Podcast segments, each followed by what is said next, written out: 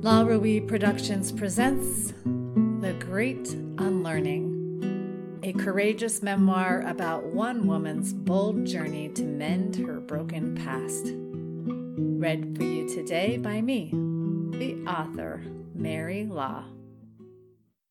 In the last and very first episode of The Great Unlearning, I shared two pieces from the beginning of the book. I titled the introduction Squirming Out of My Comfort Zone because of what I learned about the healing powers of vulnerability in telling my stories, which helped me overcome my trauma, getting me to the root causes of my suffering, and how art helped me make sense of the life I have lived so far with the amazing result of letting go of shame and regret.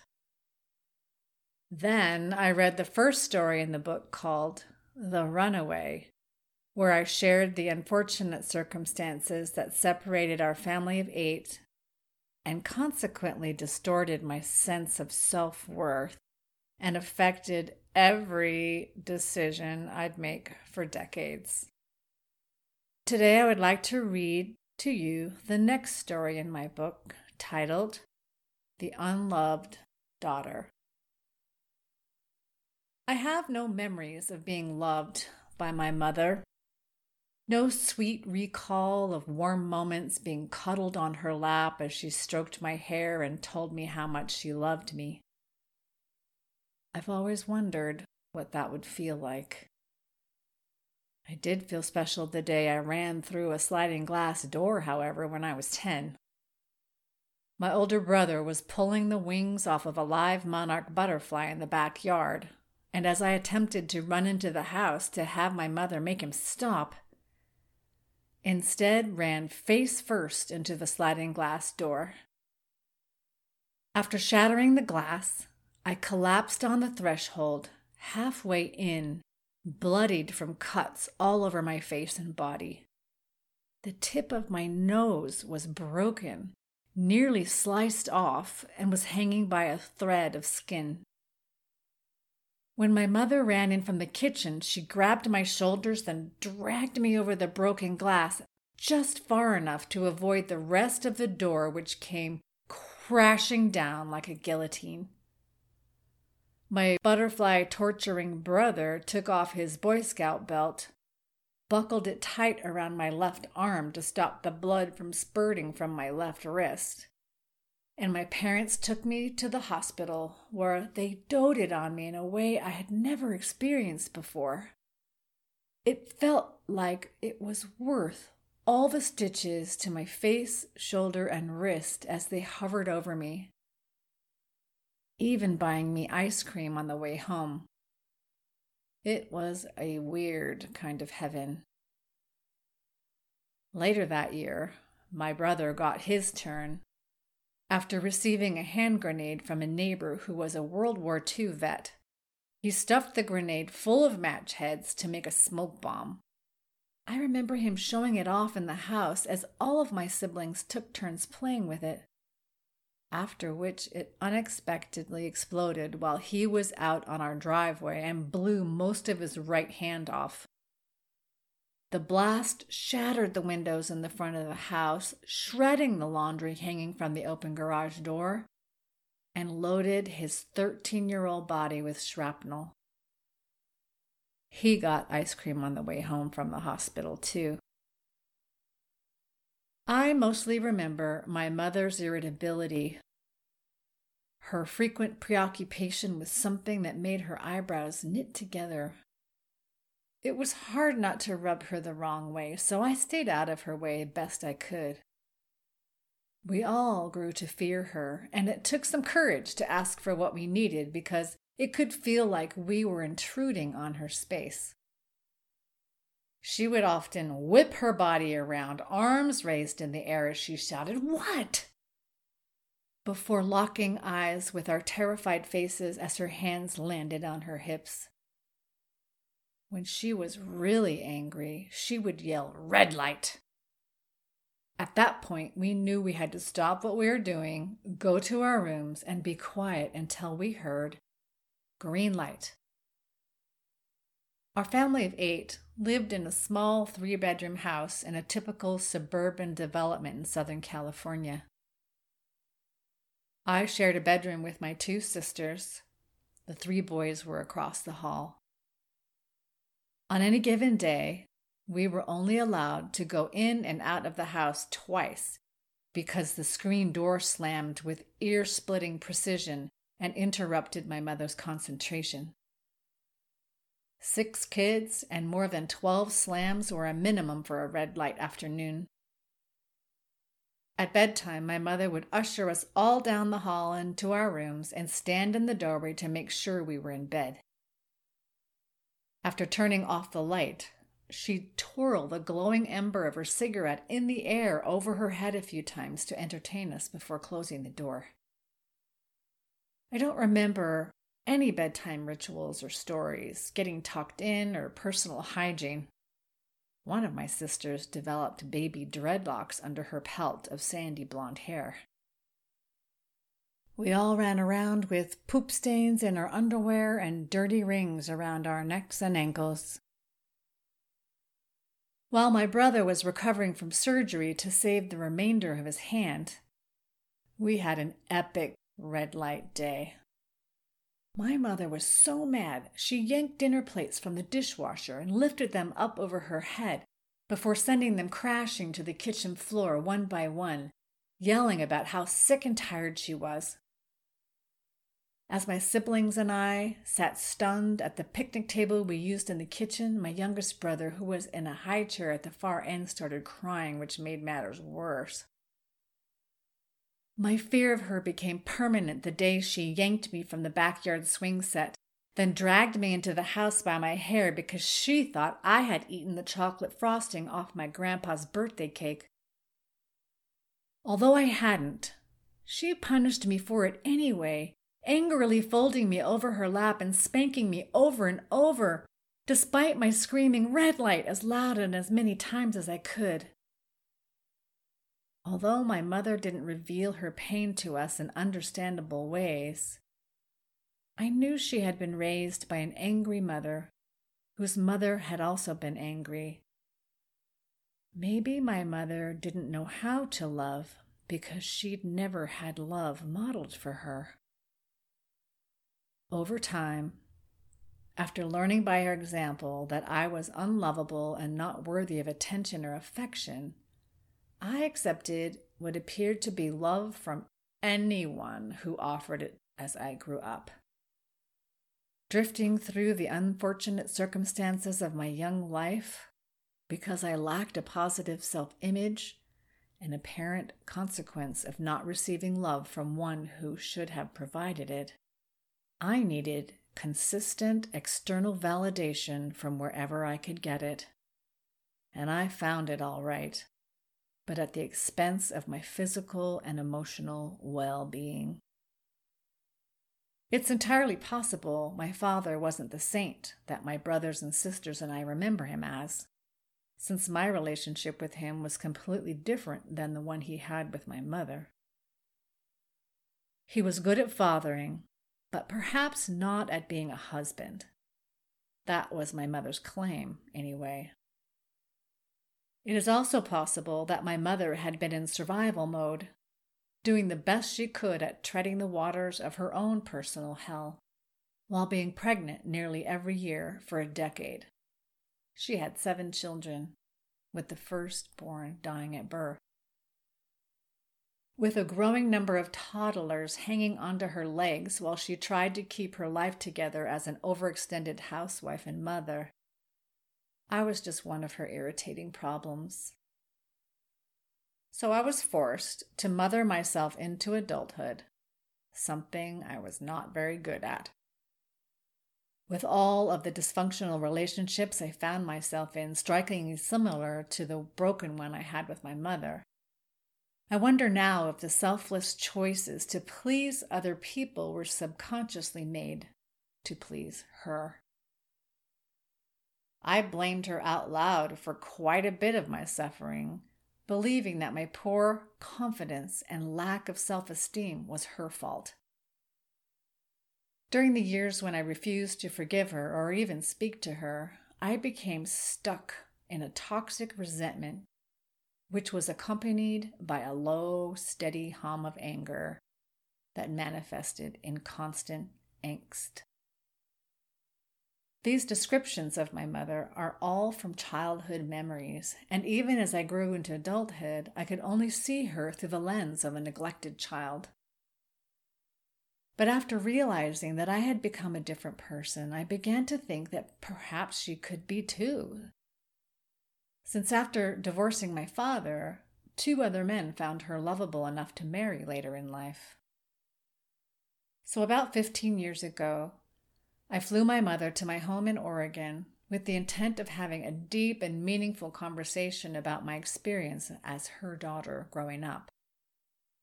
I felt ready, thanks to a blossoming which followed years of excruciating inner work. After learning that my refusal to forgive was trapping me in an anger which prevented me from moving forward with an understanding of our relationship, I understood how blaming her made it hard for me to be compassionate. One day after she arrived, we were alone in my kitchen talking about our life in California, skirting the periphery of my childhood pain.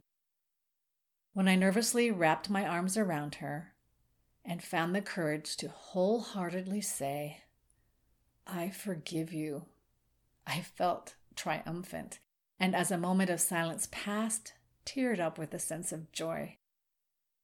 But when she broke away from my hug with a puzzled look on her face and asked, For what? It appeared she might not think she had done anything to warrant forgiveness, or perhaps didn't quite understand how her mothering continued to affect me even as an adult.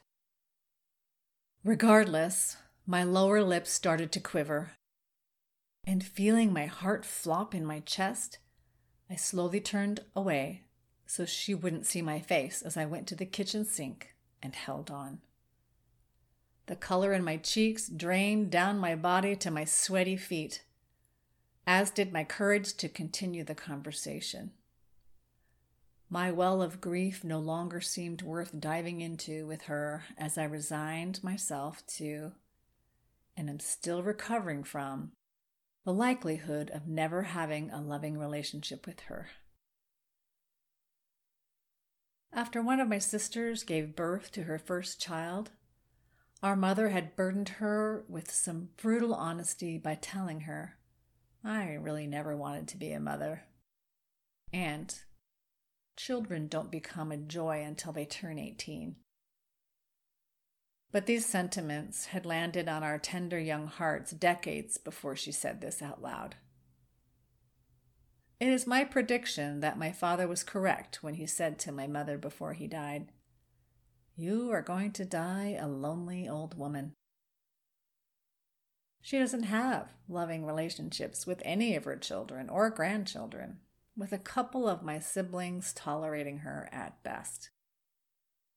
The absence of any female heroes growing up required that I become a hero for myself and for my daughters.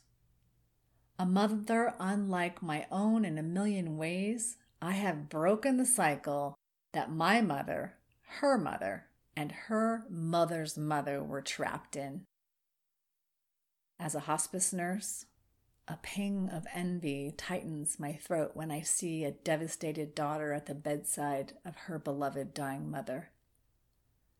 But perhaps I have been spared the despair of losing a dear mother, with my own already feeling dead to me, even though she is living in New Mexico or maybe Texas. I prioritize and support my daughters with all of my heart and can't imagine not being in their lives. I offer those darlings unconditional love in every way I can, joking with them that I would drive to Africa in a car without air conditioning if they needed to be rescued. They know I would come get them in the middle of the night, anywhere, no questions asked. All they have to say is, Mom, I'm in Africa. I need you. And I'll be on my way to wherever they are. I feel deep sadness that my mother has missed out on my most rich and amazing life. She doesn't know the brilliance and beauty of her accomplished granddaughters who live lives in their fullest expression of joy and service to humanity. Both of my daughters have gifted me the greatest compliment by saying on many occasions, Mom, I hope I turn out just like you.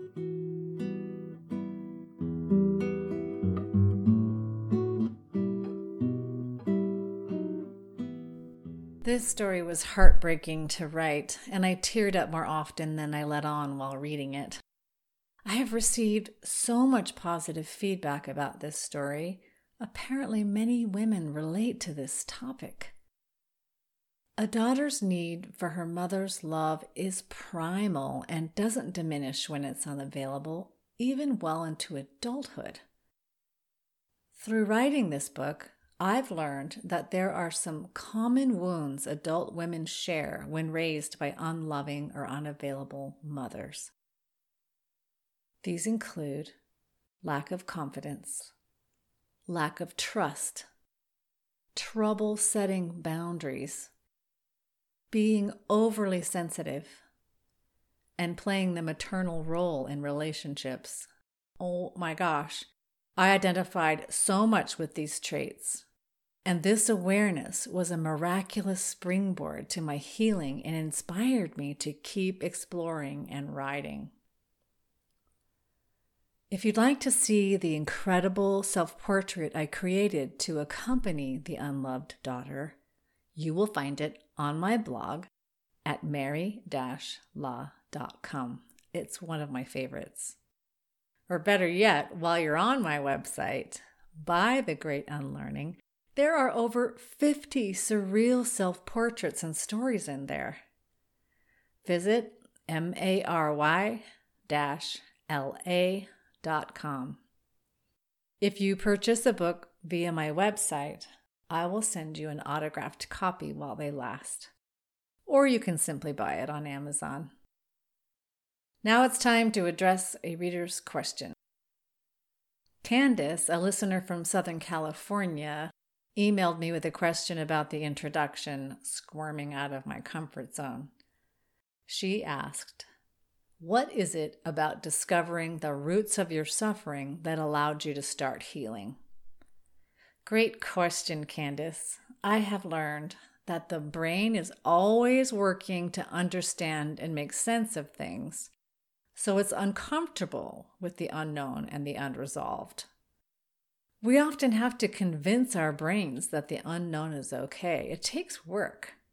Have you ever found yourself consciously trying to calm yourself down because of not knowing the outcome of something? Yeah, me too. I've spent a good part of my life living with an uncomfortable hum of angst and restlessness that I couldn't identify the source of.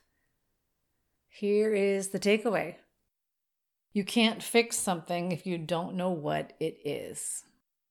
How about an analogy? Let's say there's a weird smell in your house. You can open windows or burn a candle, but unless you find the source of the smell, it's going to linger or get worse. You have to clean out the fridge or take out the trash. See what I mean? With my exploration for this book, by digging around in my past, I learned where the source of my angst came from. From writing my stories, I had so many aha moments, the kind that rang bells of recognition in my chest and brought me into an immediate clarity that startled me sometimes. But here's an important thing to know about examining your past. If you don't have a good set of coping skills and don't know how to manage painful discoveries, Ripping open a wound from your past might not be manageable. It's best to gather good, healthy coping skills first. If you have a question or comment about a story or my art, please email me at mary at mary-la.com. There is a good chance I'll mention your comment or address your question in a future podcast. And I have a free gift for you. By signing up for my engaging quarterly newsletter with inspiring new content, information on upcoming events, and future projects, you will receive the audio version of my book of poetry, Fear Means Go, read by me. I also play classical guitar on this recording, as I did for today's podcast. In the next episode, I will read the next two stories in my book. The first story is titled Belonging, where I will read about my struggles as a child to belong in an elementary school environment where I was rejected and teased into believing I was unlovable and not worth friendship. A seed of self worth was planted during this time, however, but it sure took a long time to blossom from it. The second story is titled Fitting In, where I will read about my failed suicide attempt at 15 years old to fit into a gang of delinquent kids. I fit in all right, but endured some absurd rituals to stay in. This is Mary La. Thanks for listening.